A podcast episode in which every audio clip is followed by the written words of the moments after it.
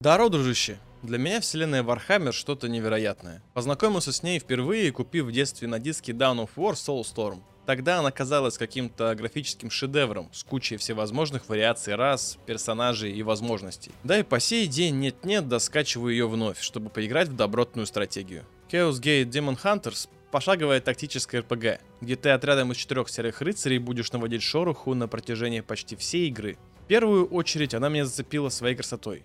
Каждая карта содержит в себе кучу деталей, которые максимально передают дух Вахи. Внешний вид рыцарей и слуг хаоса – мое почтение. Тут даже есть кастомизация. Правда, она не то чтобы тут невероятно огромная или разнообразная, но если захочется побегать без шлема или поменять пару побрякушек на любой части тела, то ты будешь доволен. Что касается геймплея и боевки, смотрится все довольно кинематографично. Все вокруг разрушается, колонны падают на толпы противников, баки рядом взрываются, гранаты летят, а двери пафосно выбиваются с ноги под слоумо.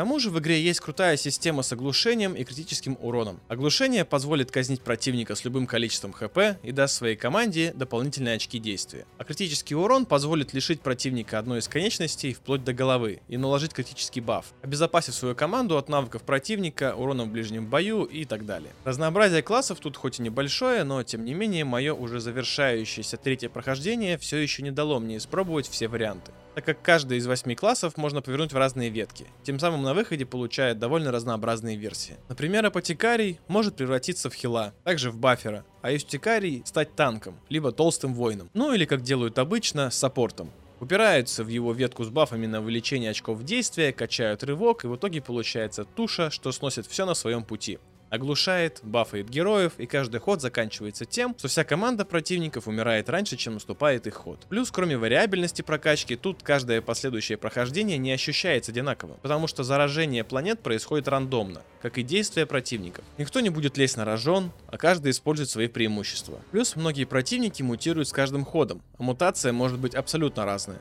Хоть хп увеличит, хоть броню добавит, или теперь станет накладывать с каждой атаки дебафы и прочее. Есть еще шкала выброса варпа которая накапливается с каждым ходом и когда серые рыцари используют силу воли. Сила воли в игре условная мана, которая позволяет усиливать текущие способности или просто использовать другие навыки. Поэтому иногда порой стоит приберечь усиленные способности, чтобы под конец не оказаться пустым, или приблизить неприятный дебаф, который снизит всей команде хп или призовет подкрепление и так далее. Наши космодесантники довольно живучи. Не бессмертны, конечно, но аугментации идут полным ходом. У каждого рыцаря есть стойкость. Это значит, что после получения критических увечий увечий, он не умрет, а отправится после боя в санаторий. При соответствующей прокачке части корабля мы не только восстановим раненых быстрее, но и вернем критически раненых сильнее, чем прежде. Например, этому апотекарию прибабахали агументацию сердца, что навсегда повысило количество силы воли. Можно сказать, игра в некотором роде поощряет смерть, но не стоит злоупотреблять потому что восстанавливаться и бафаться аргументациями можно не бесконечное количество раз. Что также интересно, даже окончательная смерть не проходит бесследно. В казармах можно будет потом побеседовать со своими мертвыми товарищами, что даст получить дополнительные очки способностей. Другими словами, ты можешь отправлять слабых на убой, использовать их как доп. очки опыта и тем самым делать еще сильнее свою основную команду. Еще интересный момент – внезапная смерть.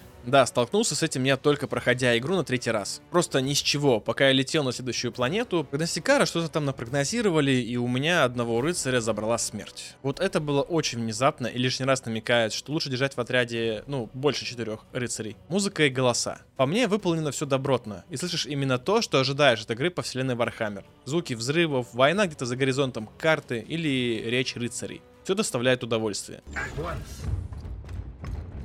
I sense their presence. Glory to Zyphos!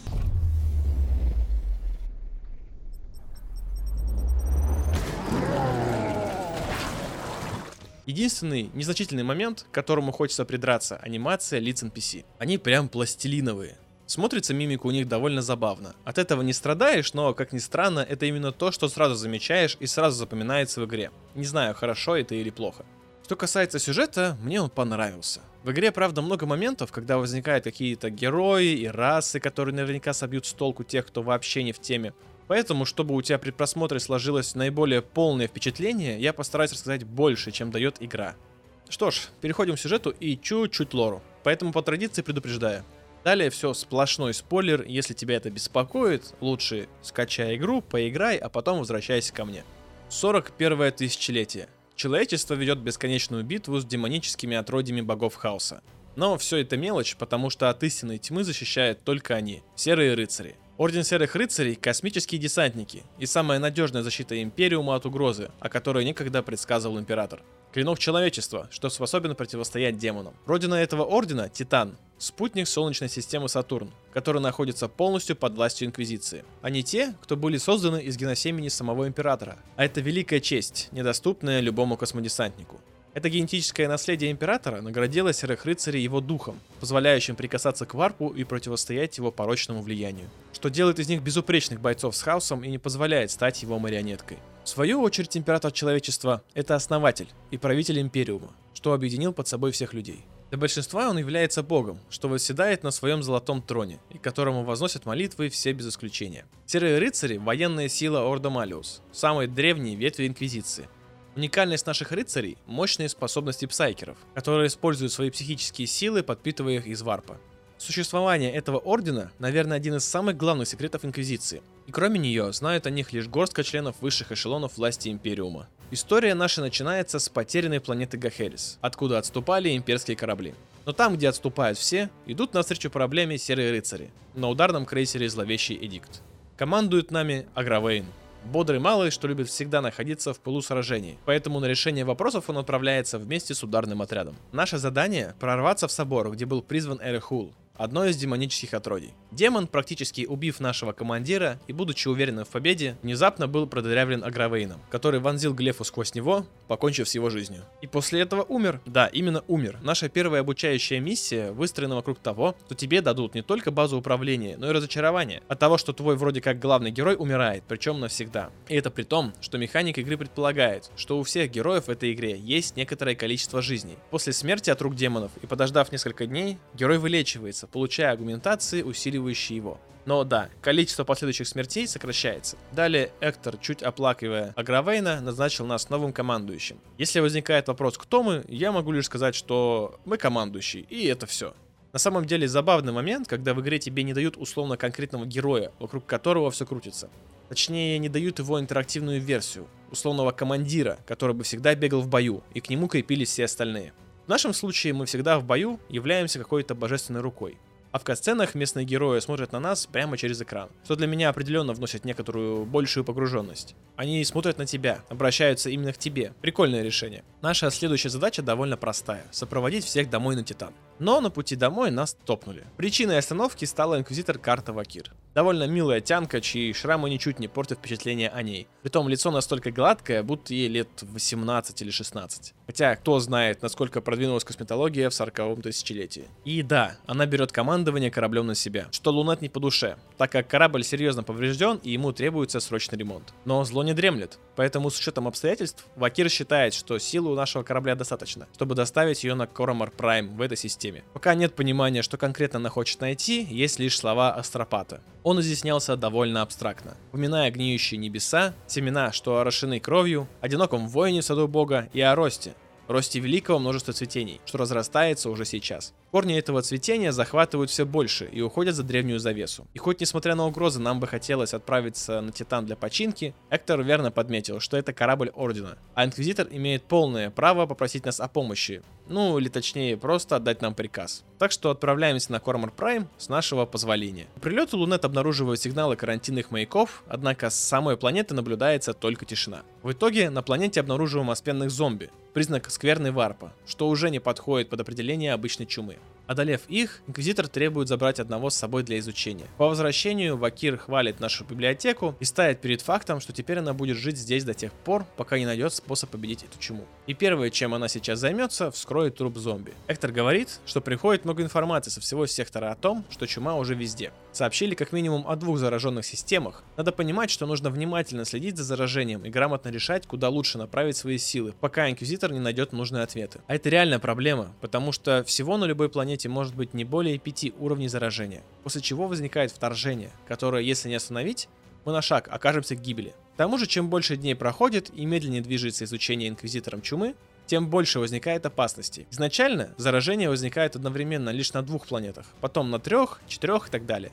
То есть нельзя бесконечно бегать и просто драться. Важно грамотно распределять ресурсы, иначе чума станет слишком сильной, и мы просто не сможем с ней справиться. Вакир после исследования зомби обнаружила зародыш древней силы – семя, что используется для распространения вируса. Но проблема в том, что оно повреждено, и им не воспользуешься. Чтобы понять и победить чуму, нужно целое и нетронутое. А способ получения семени из противника один – нанести точный удар. Или простым языком говоря, нужно нанести критический урон по противнику, хоть в ближнем, хоть в дальнем бою.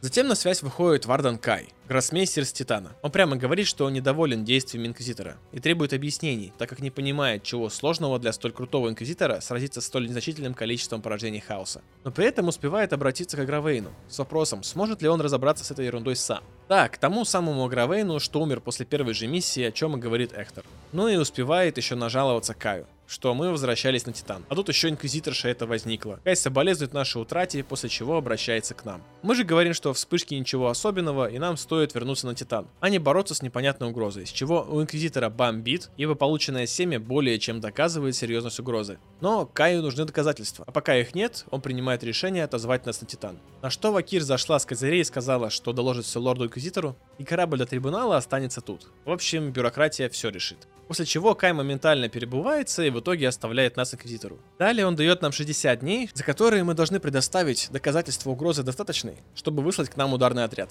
Да, в игре возникающие диалоги и ситуации так или иначе приводят к своим бафам и дебафам. Поэтому, встав на чью-либо сторону, надо учитывать, какой аспект прокачки упростится, а какой наоборот станет гораздо медленнее. Плюс в идеале бы успевать правильные исследования проводить и собирать ресурсы перед новым отчетом, чтобы упростить себе жизнь. Закончив очередные исследования, Вакир говорит, что семена частица артефакта, что пропитан скверной. После слияния с органикой они быстро распространяются, поражая все вокруг смертельной чумой. Однако непонятно, как эта зараза так быстро распространяется по солнечным системам. Поэтому отдан приказ о карантине. Теперь межпланетные путешествия в этом секторе будут ограничены, чтобы выиграть немного времени. Но так как остановить заразу? Семя излучает психический след своего источника. Именно проведение дальнейших исследований позволяет определить местоположение проблемы. Отчет перед гроссмейстером не закончился ничем хорошим. Он обратил внимание, что активность бога чумы растет, однако пока нет достаточных доказательств, а потому ничем помогать он не собирается. Чтобы хоть как-то доказать степень угрозы, мы отправили семя на Титан, чтобы подогреть его интерес. Однако Инквизитору это не особо понравилось, что сказалось на скорости дальнейших исследований. Новая встреча с Каем приводит к тому, что мы отвечаем уверенностью в своей победе, и в ответ гроссмейстер просто забирает у нас одного из наших воинов. Да, всем не угодишь, всегда кто-то будет недоволен а кому-то наоборот понравится исход. Так, например, Эктор поднял всем процент прокачки на время ближайших вылазок. Так или иначе, семя имеет связь с источником, что отзывается в варпе. Она, слушая голоса моря душ, нашла источник. Это сердце мира корабля Узария. Это такой огромный корабль расы Эльдар. Корабль буквально считается неким миром, в котором существуют просто миллионы воинов Эльдар и простых жителей, которые в любой момент готовы вооружиться и захватить практически любую планету. Этот корабль был захвачен, а обитатели убиты прислужниками бога чумы. А теперь руины из призрачной кости служат коконом, укрывающим энергию цветения от обнаружения. Туда нам и нужно отправиться. Изначально мы полагали, что мир-корабль дремлет, что оказалось не так. Вакир и Эктор вступили в очередную перепалку, коих было и будет еще огромное множество, так как их противостояние построено на двух архетипах. Консервативный дед, работающий по правилам, понятиям да принципам, и современная внучка, что готова пойти куда угодно и пренебречь чем угодно для достижения цели. Проникнув на корабль, мы пробрались в сердце мира корабля. Сила сидящего на троне аватара Кхайна угасла, но повезло, что болезнь его не тронула, хотя, возможно, душа аватара Эльдар могла выжить что и оказалось правдой, после чего душа Аватара вошла в контакт с Инквизитором. Что касается Аватара, по-моему, правильно его зовут Аватар Кхейна, он является воплощением эльдарского бога войны. Когда-то очень давно, во времена падения Эльдар, Кейн сражался со Сланеш. И как следствие этой битвы, сама его сущность была просто раздроблена на осколки, и множество осколков разошлись по галактике. Осколки эти в итоге оказались в каждом буквально мире корабле, что стало неким артефактом, с помощью которого в любой момент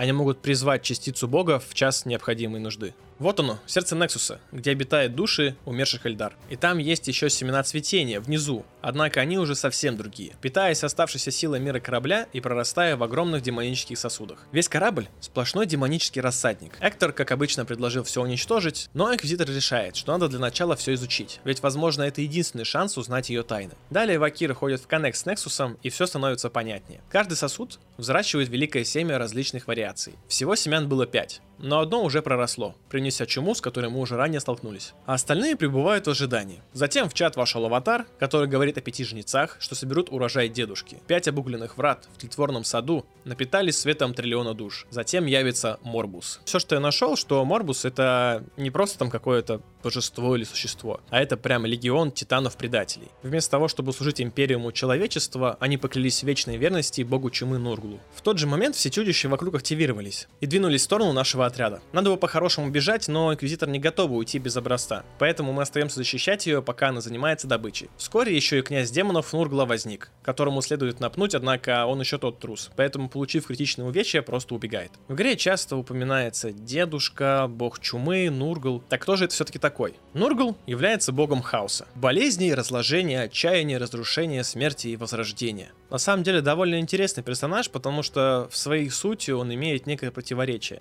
С одной стороны, он главный творец всех инфекций и эпидемий, которые когда-либо охватывали Вселенную. Но при всем этом, он не какой-то угрюмый поставщик отчаяния и мрака, а довольно энергичный бог жизни и смеха. Ибо в самой смерти есть жизнь. При разложении живых процветает неисчислимое количество бактерий, вирусов, насекомых и других падальщиков. Все живое, чтобы существовать, питается другой жизнью, и из каждой чумы вырастает новые поколения, более сильные, мужественные, чем те, что были раньше. Возрождение происходит из распада, так же как надежда рождается из отчаяния. А противников все больше. Они нас уже окружили, как вдруг из ниоткуда появился Калдор Драйго, великий гроссмейстер, который почуял колебания варпа. Ну и да, лучший способ показать красоту замеса это накинуть вспышку. Собственно, кто такой этот э, Калдор Драйго? Калдор — верховный гроссмейстер Ордена Серых Рыцарей. Он затерялся в царстве хаоса уже более века, но иногда способен вернуться в реальный мир, чтобы помочь своим братьям сразить особо опасные вторжения демонов. Предыстория его довольно интересна. Эта машина в Трибаринском ущелье удерживала в самом узком месте Орда Безумия, прикрывая отступление.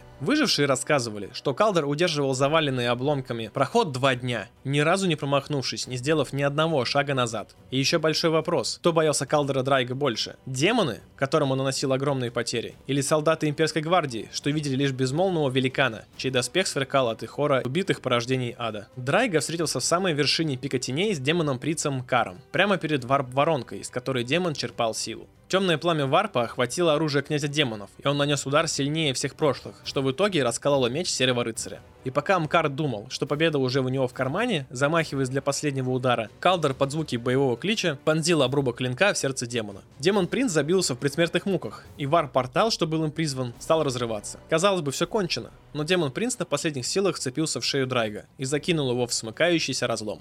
Так Калдер Драйга и оказался в царстве хаоса. Обычный человек сошел бы с ума, но разум нашего рыцаря нечувствителен к безумию и искушениям хаоса, поэтому он выжил. Пока он блуждал по владениям темных богов, он убил множество демонов. Он настолько их задолбал, что ему уже предложили показать путь домой, на что он сокрушил городские стены и заточил предложившего дьявола среди руин. Он буквально стал легендой не только для жителей реального измерения, но и для демонов, что теперь крайне редко находили смелость следовать за ним, дабы сыскать его смерть. В итоге он бесконечно скитается по угодьям Нургла, убивает бесчисленное количество демонов, которые бесчетное количество раз возрождаются вновь и вновь. После боя Вакир отказал Калдору, что Нургл хочет распространить чуму с помощью пяти демонических жнецов, что сеет семена, а корабль был рассадником. Калдор возлагает на нее положить конец этой скверне, а сам он устранит помехи в варпе, чтобы мы могли вернуться на корабль. Вот мы вернулись вернулись, и вроде все хорошо, да только вмешательство Инквизитора привели к распространению скверны с еще большей скоростью, что высвободило новые штаммы. Как подмечает Инквизитор, демоническая сила огромной мощи не выйдет в наш мир просто так, ибо требуется огромное количество энергии варпа. Однако вмешательство Вакир не дало им полностью созреть, а потому они уязвимы. К тому же Аватар не спасал ей откровения, по сокровенной паутине Эльдар эти жнецы могут разнести заразу по разным звездным системам. Паутина Эльдар — это пространство между реальностью и варпом. Именно с ее помощью можно перемещаться по космосу максимально быстро и хоть куда, при этом избегая возможности влияния непредсказуемого варпа. Как только жнец засеивает планету, начинается цветение, когда прогностикары замечают его, времени на эффективное вторжение уже не остается. При этом у Лунет есть интересное наблюдение, что цветение происходит локально, не расползаясь по всей галактике, что наводит на мысли, что вряд ли главная цель это просто распространение вируса. К тому же Аватар говорил о Морбусе, некоем апокалиптическом событии и о пяти жнецах, поэтому наш дальнейший план уничтожить этих пяти жнецов, и тогда цветение увянет. Однако есть проблема. Зловещий Дикт не может скользить по паутине Эльдар. Поэтому будем пробовать выследить по психическому зловонию, в чем поможет кусок призрачной кости, где зрело все это зло. Психокость — это невероятно прочный материал, при этом он куда более гибкий и способен постепенно восстанавливать нанесенные повреждения. То есть у него есть буквальная регенерация, как у живых организмов. Как раз его помощью создают и оружие, и броню, и в том числе из него состоит корабль. Чума все больше прогрессирует, и мы обнаружили уже 5 новых штаммов. Зеленый, что обнаружили раньше, оспус, штамм болезни. Эта зараза не дает погибнуть, а пропитывает целиком, поражая даже разум. Синий – Мортус. Штамм смерти. Выкашивает целые народы, а затем поднимает их трупы из могил. Желтый – Некрозис. Штамм разложения. Все, что он поражает, ждет гниение и распад. Красный – Долорус. Штамм агонии. Под действием его миазмов зараженные впадают в истерический бред и переживают мучительные кошмары. Фиолетовый – Тентарус. Штамм наростов. Оскверняет человеческое тело невообразимыми мутациями. Далее Вакир создала кодекс Toxicus, с помощью которого можно будет, используя один вид штамма, настроиться на поиск его источника. В нашем случае источник это жнец, который отвечает за распространение конкретного вида семени. И вот, поиск первого жнеца принес плоды. Зовут его Эгер Великодушный. Правда, общение с кодексом для Инквизитора не проходит без проблем. Ее лицо буквально постарело. Поначалу показалось, что кажется, но нет. Эгер Великодушный довольно массивный, живучий и призывает каждый ход просто десятки нурглингов, которые быстро умирают, но их количество доставляет проблемы. По моим ощущениям, он, наверное, самый простой из всех боссов, что есть в игре. Хоть и довольно жирным поначалу кажется. Но скорее проблема в том, что у него просто довольно много приспешников, которые доставляют довольно много проблем. Победа над ним ослабляет штамм, и впереди еще 4. Мунификус неумирающий. Очень вредный босс постоянно регенерирует и после каждого оглушения будет убегать от нас. А вокруг еще наросты, что атакуют как вблизи, так и на дистанции. Бой с ним был довольно затяжным, но постепенное обрубание его конечностей все больше упрощало бой. Еще с одним штаммом покончено, и семя у нас. Однако Инквизитору все хуже. Обряды очищения даются ей все труднее, хоть Лунет и отмечает, что Вакир находится в допустимых пределах. К тому же она сама готова на риск, который полностью оправдан. Новый путь к следующему жнецу найден, а последствия поиска на лице Инквизитора видны все четче, где ее шрамы буквально расходятся, а вокруг глаз вся кожа почернела. Круциатус щедрый. Огромная машина, чьи атакующие и защитные возможности не могут не восхищать. Не получится просто так и безнаказанно его атаковать на дистанции, у него всегда готова контратака. К тому же тонна щитов только усложняет бой. Но и к нему можно подобрать ключик и довольно быстро справиться. Третий жнец повержен, а внешность и сознание Инквизитора все сильнее поддается скверне. Ведь все-таки она человек, и постоянно слушать шепот варпа без последствий практически невозможно для простого смертного. Наши дальнейшие поиски прервал корабль противника, который буквально взял нас на таран, чтобы проникнуть на корабль. Конечно, это Кадекс, который не сидел сложа руки, пока мы все больше рушили планы, за которые он отвечал. Вакир изначально была одна в Либрисе, но вскоре постепенно прибежала наша подмога. Именно этот момент игры впервые показывает, насколько важно вкладываться не в четырех персонажей, а в восемь. Потому что тут я столкнулся с ситуацией, когда игра мне стала из моих бараков выдавать подмогу рандомно. В итоге у меня только один прокачанный апотекарий пришел, а остальные три low-level а без норм шмота, что, мягко говоря, существенно усложнило бой. Более того, эта ситуация еще лайтовая, так как под финал я вообще угорел. Но об этом позже. В итоге побеждаем Кадекса и его отряд, остатки которого попросту сбежали, оставив его у нас. Но есть проблема.